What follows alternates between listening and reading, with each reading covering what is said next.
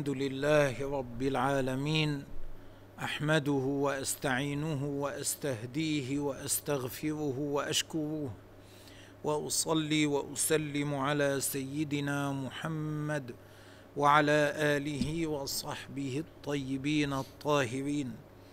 كلامنا إن شاء الله يكون على الحديث الرابع والعشرين من الأربعين النووية. الحديث الرابع والعشرون. هذا حديث عظيم شريف.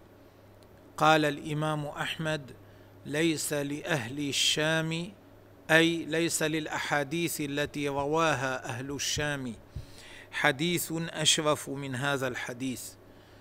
وكان وراوي هذا الحديث هو سيدنا أبو ذر راويه عن رسول الله عليه الصلاة والسلام هو سيدنا أبو ذر الغفاري رضي الله عنه والذي رواه عنه هو أبو إدريس الخولاني. وكان أبو إدريس رحمه الله إذا حدث بهذا الحديث جثى على ركبتيه لشرف هذا الحديث. لا يحدث وهو قاعد اية قعده إنما يجثو على ركبتيه ويحدث به. وكل رواة هذا الحديث النووي روى هذا الحديث عن أبي ذر عن النبي عليه الصلاة والسلام. كل رواته دمشقيون من أهل دمشق إلى أبي إدريس وحتى أبو ذر رضي الله عنه فقد دخل دمشق. فرواته دمشقيون إلى أبي ذر. نعم امضي. عن أبي ذر رضي الله عنه عن النبي صلى الله عليه وسلم فيما يروي عن الله عز وجل. فيما يروي عن الله يعني هذا حديث قدسي. هذا حديث قدسي. يقول فيه النبي عليه الصلاة والسلام قال الله تعالى. نعم. أنه قال يا عبادي هذا يا عبادي خطاب للثقلين الإنس والجن. نعم. إني حرمت الظلم على نفسي. إني حرمت الظلم على نفسي معناه أنا إني تنزهت عن الظلم. أنا منزه عن أن أوصف بالظلم. إني حرمت الظلم على نفسي. لا يجوز أن أوصف بالظلم. أنا منزه عنه لأن الظلم أحد أمرين. إما تجاوز الحد الذي حده من يستحق الأمر والنهي أو التصرف في ملك الغير بغير إذنه. وكلا الأمران ربنا عز وجل منزه عنهما. لا يجوز نسبتهما إلى الله لأن الله ليس له أمر ولا ناه ولأنه يملك كل شيء فلا يوجد ملك لغيره ليس داخلا تحت ملكه عز وجل. فالله منزه عن الظلم. نعم. وجعلته بينكم وجعلته بينكم محرما فلا يعني جعلت ظلم بعضكم بعضا حراما غير جائز. مم. فلا تظالموا. أي لا يظلم بعضكم بعضا. فإن الظلم ظلمات يوم القيامة ودعوة المظلوم ليس دونها حجاب حتى لو كان كافرا. فينبغي على الإنسان أن يجتنب الظلم بأنواعه. لا يظلم نفسه ولا يظلم غيره. لا يظلم نفسه بإتيان معاصي الله تبارك وتعالى ولا يظلم غيره بأكل حقوق غيره وبالاعتداء على الغير بالتصرف مع الغير على الوجه الذي حرمه الله عز وجل. يا عبادي كلكم وكما وكما يحرم على الإنسان أن يظلم نفسه أو غيره أيضا لا يجوز له أن يعين غيره على الظلم لا باليد ولا باللسان ولا بغير ذلك. وذلك ومن أمثلة ذلك ما يفعله خطباء السوء الذين يخطبون في الناس ويدعون إلى ما يخالف شرع الله تبارك وتعالى. وكذلك ما يفعله المداحون بالباطل الذين يمدحون الظلمة ويمدحون من أساء وخالف شرع الله عز وجل وخرج عنه. فإن هذا من الإعانة على الظلم. نسأل الله أن يحفظنا من مثل ذلك. نعم. يا عبادي يا عبادي هذا النداء لتشويقهم. يا عبادي تشويق لهم حتى يصغوا ما الذي يأتي بعده. ولزيادة تنبيههم على أن ما سيذكر بعده عظيم الشأن على أهميته. نعم أعيد. يا عبادي ما بعده فخم. مم. يا عبادي كلكم ضال كل إلا واحد منكم شأنه أن يكون ضالا إلا من هداه الله. قل. يا عبادي كلكم ضال إلا من هديته. كل واحد منكم شأنه أن يكون ضالا فيختم له على الشقاوة إلا من هداه الله عز وجل. إلا من شاء الله تبارك وتعالى له الهداية وخلقها فيه. كما قال ربنا عز وجل ولو شاء الله لجمعهم على الهدى أي لكنه لم يشأ. بل شاء أن يكون قسم على الضلالة وقسم على الهدى. سبحانه يفعل في ملكه ما يشاء لا يسأل عما يفعل وهم يسألون. فاستهدوني اطلبوا أهدكم. مني الهداية. استهدوني. هم. فاستهدوني أهدكم. أدلكم على طريق الهداية. ألهمكم سلوكها. وهذه الطريق ليست إلا شيئا واحدا. لا تخرج عن شيء واحد. وهو طريق نبي الله عليه الصلاة والسلام. طريق سيد الأشباح والأرواح. حبيب الفتاح سيدنا محمد عليه الصلاة والسلام. اتباع هذه الطريق هو السلامة. اتباع هذه الطريق هو النجاة. وهذا الاتباع لا يتيسر إلا لمن يعرف هذه الطريق. من لا يعرفها كيف يسلكها؟ لا بد أن يعرفها الإنسان.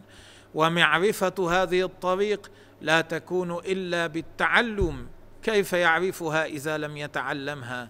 اذا لا بد أن يتعلم الإنسان ما جاء به النبي عليه الصلاة والسلام قدرا من علم الدين جعله الله تعالى فرضا على كل مكلف تعلمه. هذا يقال له الفرض العيني أو يقال له علم الحال أو يسمى بغير ذلك من الأسماء. هذا المقدار من العلم لا بد أن يتعلمه الإنسان حتى يعرف ما هي طريق النبي عليه الصلاة والسلام حتى يتهيأ له سلوكها بعد ذلك إذا أعانه الله تبارك وتعالى على ذلك. أما من لم يتعلم علم الدين كيف يسلك هذه الطريق؟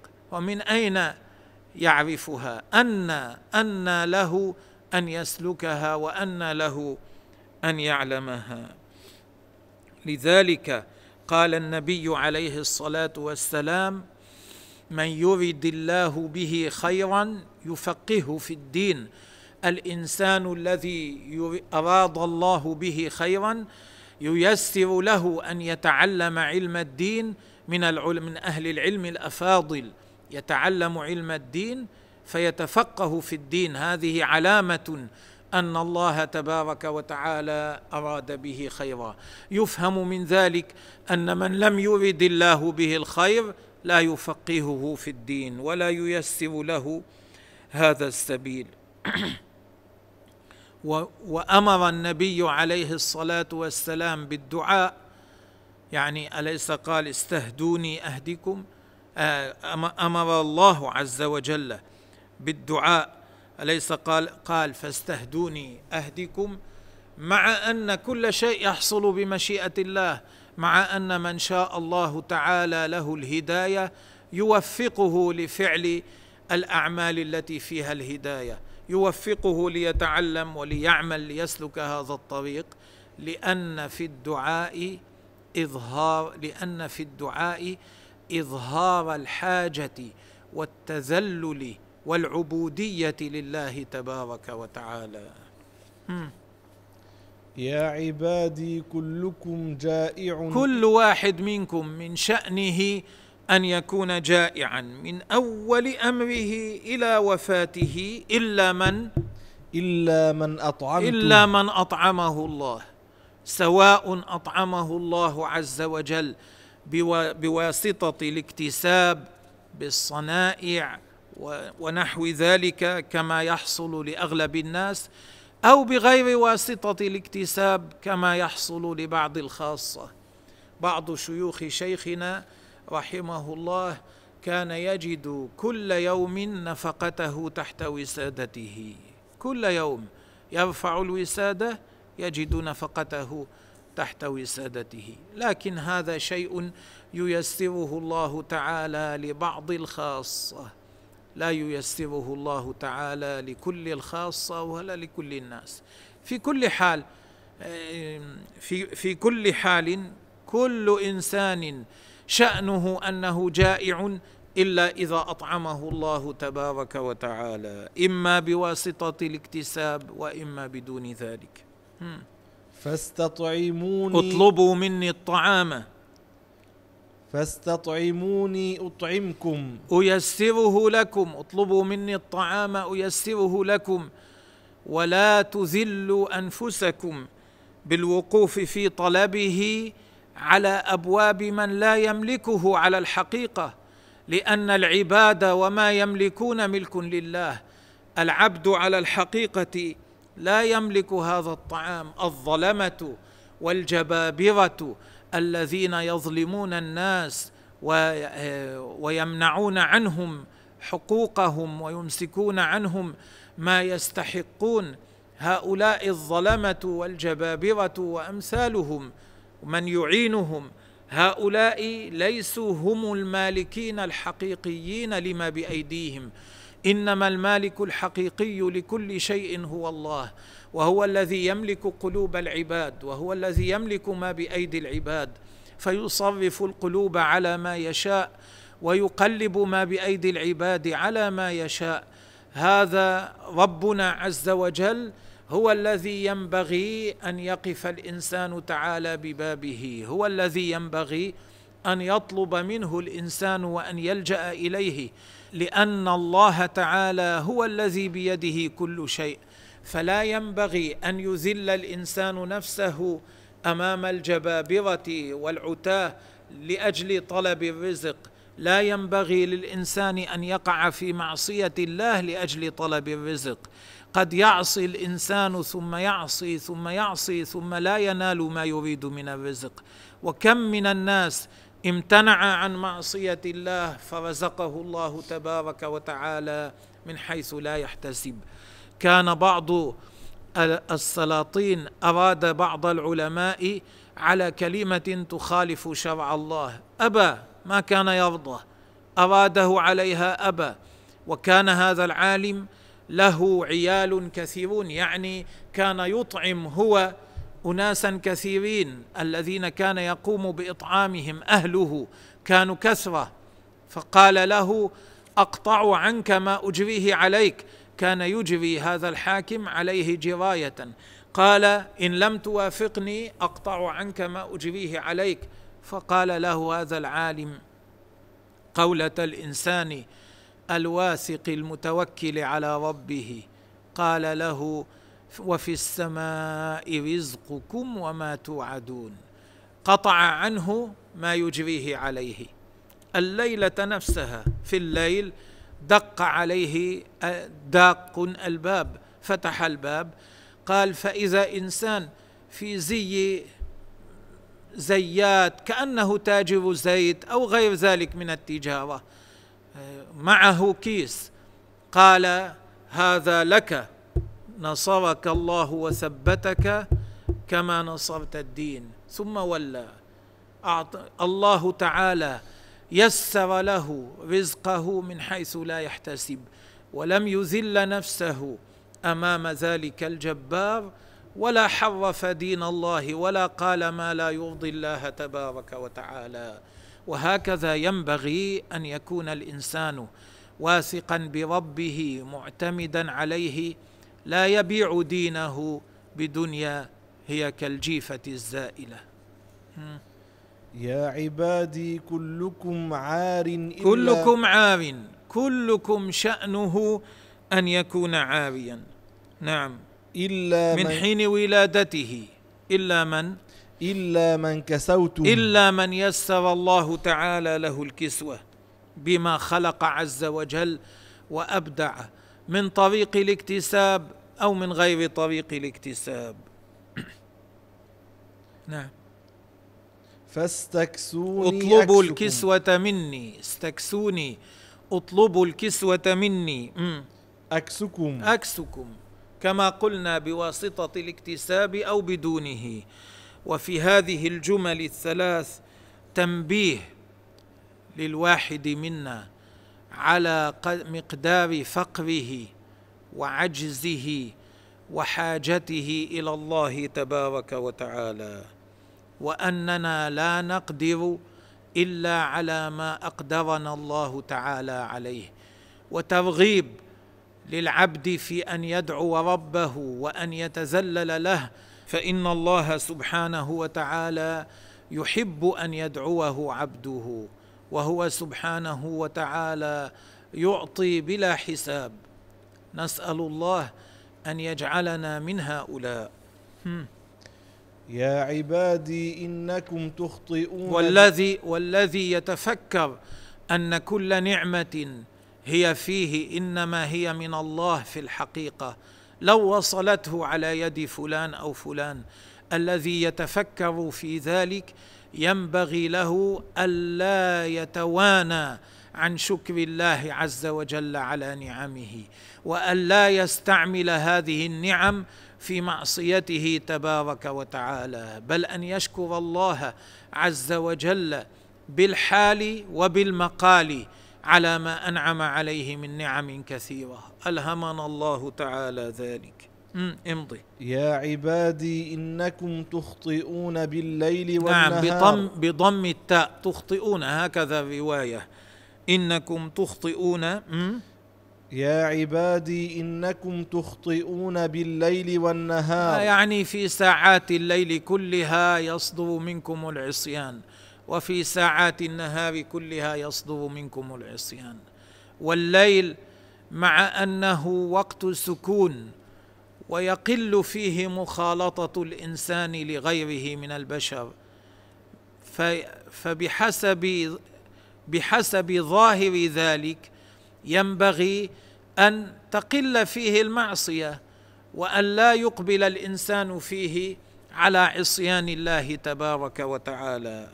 ولكن ولو كان الليل أبعد عن العصيان لكن لكون كثير من الناس قلوبهم متعلقة بالدنيا لكون كثير من الناس قلوبهم منقادة إلى اتباع الشهوات ولو كانت محرمة فإنهم يعصون الله تعالى في ساعات الليل كما يعصونه في ساعات النهار.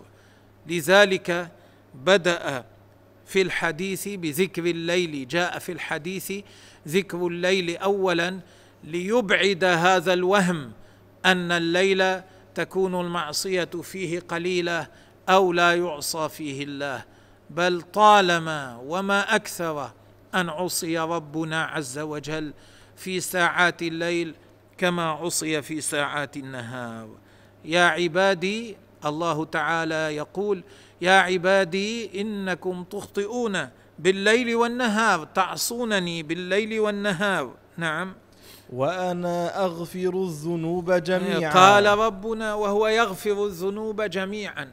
بالتوبة ومن غير التوبة لقسم من الناس. بعض الناس يغفر الله تعالى لهم من غير التوبة وبدأ بذكر المغفرة قبل ذكر طلب التوبة منهم وطلب الاستغفار بيانا لسعة رحمة الله عز وجل. وأن الله كم يعفو عن ذنوب حصلت من الإنسان مع أن الإنسان ما تاب منها. فاستغفروني أغفر اطلبوا لكم. مني المغفرة استغفروني. اطلبوا مني المغفرة. نعم. فاستغفروني أغفر لكم. أغفر لكم أمحو عنكم ذنوبكم. وإن كبرت توبوا إلى الله توبوا إلي معنى الحديث. وأنا أمحو عنكم ذنوبكم مهما كانت كبيرة. وفي وفي حديث الصحيحين أن النبي عليه الصلاة والسلام قال والله والذي نفسي بيده لو لم تذنبوا لذهب الله بكم وجاء بقوم يذنبون فيستغفرون فيغفر لهم. نعم امضي. يا عبادي إنكم لن تبلغوا ضري لا فتضروني. لن تستطيعوا ضري. مهما فعلتم لن تستطيعوا ضري. نعم. يا عبادي إنكم لن تبلغوا ضري فتضروني. ولن تبلغوا نفعي فتنفعوني. لأنني غني عنكم لا أحتاج إليكم. إن أحسنتم أحسنتم لأنفسكم وإن أسأتم فعليها. فاسعوا في خلاصها ليسعى كل منكم في خلاص نفسه. أما الله فلا فلا يضره الواحد منا ولا أما الله فلا ينضر بواحد منا ولا ينتفع بواحد منا سبحانه. نعم. يا عبادي لو الضرر راجع علينا والنفع راجع إلينا. مم. يا عبادي لو أن أولكم وآخركم يعني لو أن كل فرد منكم كل واحد من الإنس والجن من أول ما وجد الإنس ومن أول ما وجد الجن. إلى وقتكم وإلى ما يأتي بعد ذلك. لو أن كل هؤلاء مم. وإنسكم وجنكم نعم. كانوا على أتقى قلب رجل واحد منكم. لو كانوا كلهم أتقياء مثل أتقى واحد من الإنس والجن. على قلب أتقى واحد منهم. ما زاد ذلك في ملكي شيئا. إيه، كونكم على تلك الحال لا يزيد في ملكي شيئا. أنا غني عنكم هذا معناه. أنا لا أحتاجكم. يا عبادي لو أن أولكم وآخركم وإنسكم وجنكم كانوا على أفجر قلب رجل واحد منكم. لو كان كل واحد منكم فاجرا حاله كحال أفجر إنسان بينكم؟ ما نقص ذلك من ملكي شيئا. لانني لا أحتاجكم. هذا معناه أنتم وما تملكون. العوالم كلها ملك لي وأنا غني عنكم. إنما ربنا عز وجل يتفضل علينا ويحب أن نسأله.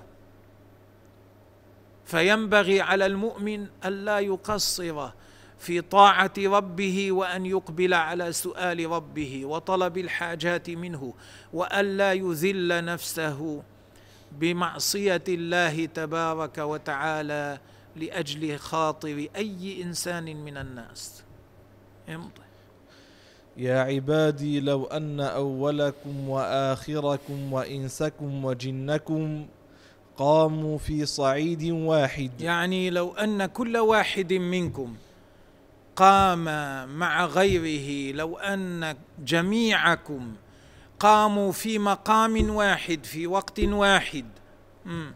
فسألوني. الصعيد وجه الأرض لكن يراد هنا المراد في صعيد واحد أي في مقام واحد كلهم معا مم. فسألوني فأعطيت سألوني طلبوا مني وهم في تلك الحال بألسنة مختلفة دواعيهم مختلفة مطالبهم مختلفة مم. فأعطيت كل إنسان مسألته ما يطلبه كل واحد أعطيته حاجته وطلبه مم. ما نقص ذلك مما عندي. كل هذا العطاء ما كان ينقص من خزائن الرحمة التي في أمري والتي في حكمي وتدبيري. يعني هذا لا يمنعني من أن أوجد ما أريد بعد ذلك على حسب علمي ومشيئة الأزليين. إلا كما ينقص المخيط إذا أدخل البحر. يعني لا ينقصها شيئا هذا معناه. لأن المخيط أي الإبرة إذا أدخلت البحر الإبرة ثم أخرجت لا تنقص من البحر في رأي العين شيئا. أي فلا ينقص كل هذا الطلب وكل هذا العطاء لا ينقص من خزائن رحمتي شيئا. نعم هذا تمثيل تمثيل بالشيء المحسوس لتقريبه إلى الفهم. نعم لتقريب المعنى إلى الفهم. يا عبادي. وفي الحديث تنبيه الخلق على أن لا يختصروا في المسألة لا يختصروا في الطلب على أن يوسعوا ويعظموا السؤال الطلب من الله تبارك وتعالى وأن لا يختصر الطالب فإن ما عند الله تبارك وتعالى لا ينقص. وخزائن الله تبارك وتعالى لا تنفد. وما وما يعطيه وما عند الله لا يغيضه الإنفاق. فينبغي على الإنسان أن يعظم في الطلب أن يطلب ما يشاء متذللا لله. أن يطلب ما يريد وهو في حال التذلل والتعظيم الواجبين لله تبارك وتعالى. نعم. يا عبادي إنما هي أعمالكم. أنا أحكم عليكم يا عبادي بحسب أعمالكم. هذا معناه. على حسب ما تعملون. أعمالكم أحصيها بعلمي وأحفظها عليكم ويكتبها ملائكتي. مم. إنما هي أعمالكم أحصيها لكم. ثم أوفيكم إياها. ثم أجازيكم عليها. فمن عمل خيرا فليحمد من عمل الله ما يثاب عليه فليحمد الله. ليحمد الله على أن وفقه لطاعته فإن هذا بتوفيق الله ورحمته. كما يقول أهل الجنة الحمد لله الذي هدانا لهذا وما كنا لنهتدي لولا ان هدانا الله. هذا الخير الذي نحن وصلنا اليه. انما هو لأن الله هدانا لأن الله شاء لنا ان نكون على هذا الهدى. هذه رحمه من الله وهكذا كل خير يفعله الانسان. انما هو بتوفيق الله عز وجل وبرحمته سبحانه وتعالى ويثيبه الله عز وجل عليه بفضله. نعم. ومن وجد غير ذلك من وجد غير ذلك غير الخير الحرام المكروه المباح الذي لا ثواب فيه وإن لم يكن فيه عقاب. مم. فلا يلومن إلا نفسه. لا يلومن إلا نفسه على ما وقع فيه من معصية أو على ما ضيع فيه وقته وعمره وأنفاسه من مكروه أو مباح. لا يلومن إلا نفسه كما قال ربنا عز وجل وما أصابكم من مصيبة فبما كسبت أيديكم ويعفو عن كثير. معناه هذا بسبب معاصيكم. الله تبارك وتعالى أصابكم بهذه البلايا. كما قال العباس رضي الله عنه اللهم إنه لا ينزل بلاء إلا بذنب ولا يرفع إلا بتوبة. معناه البلاء العام. إنما ينزل بالذنوب كما هو حالنا في هذه الأيام بهذه البلايا التي تنزل علينا بلاء بعد بلاء. تترى إنما نزولها بسبب ذنوب العباد ورفعها طريقه التوبة إلى الله تبارك وتعالى.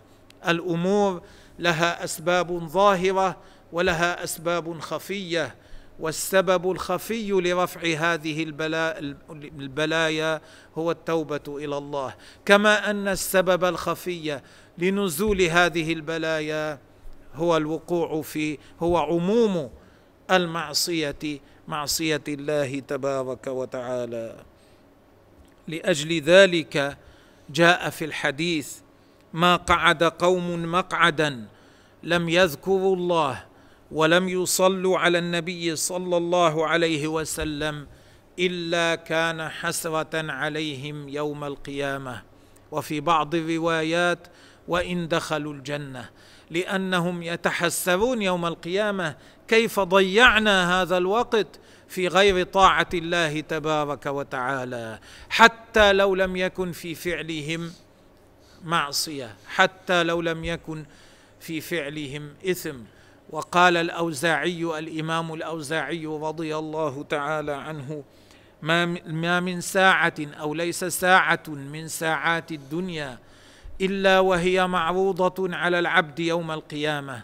فالساعة التي لا يذكر الله تبارك وتعالى فيها تتقطع نفسه عليها حسرات فكيف إذا مرت به ساعة مع ساعة ويوم مع يوم وليل مع وليلة مع ليلة؟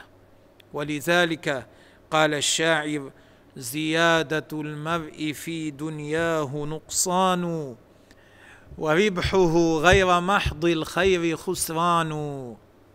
وفي الحديث تنبيه على قدر الأعمال وعلى أن الأعمال والإقبال على الأعمال الصالحة من الأمور المهمة التي لا ينبغي أن يهملها الإنسان.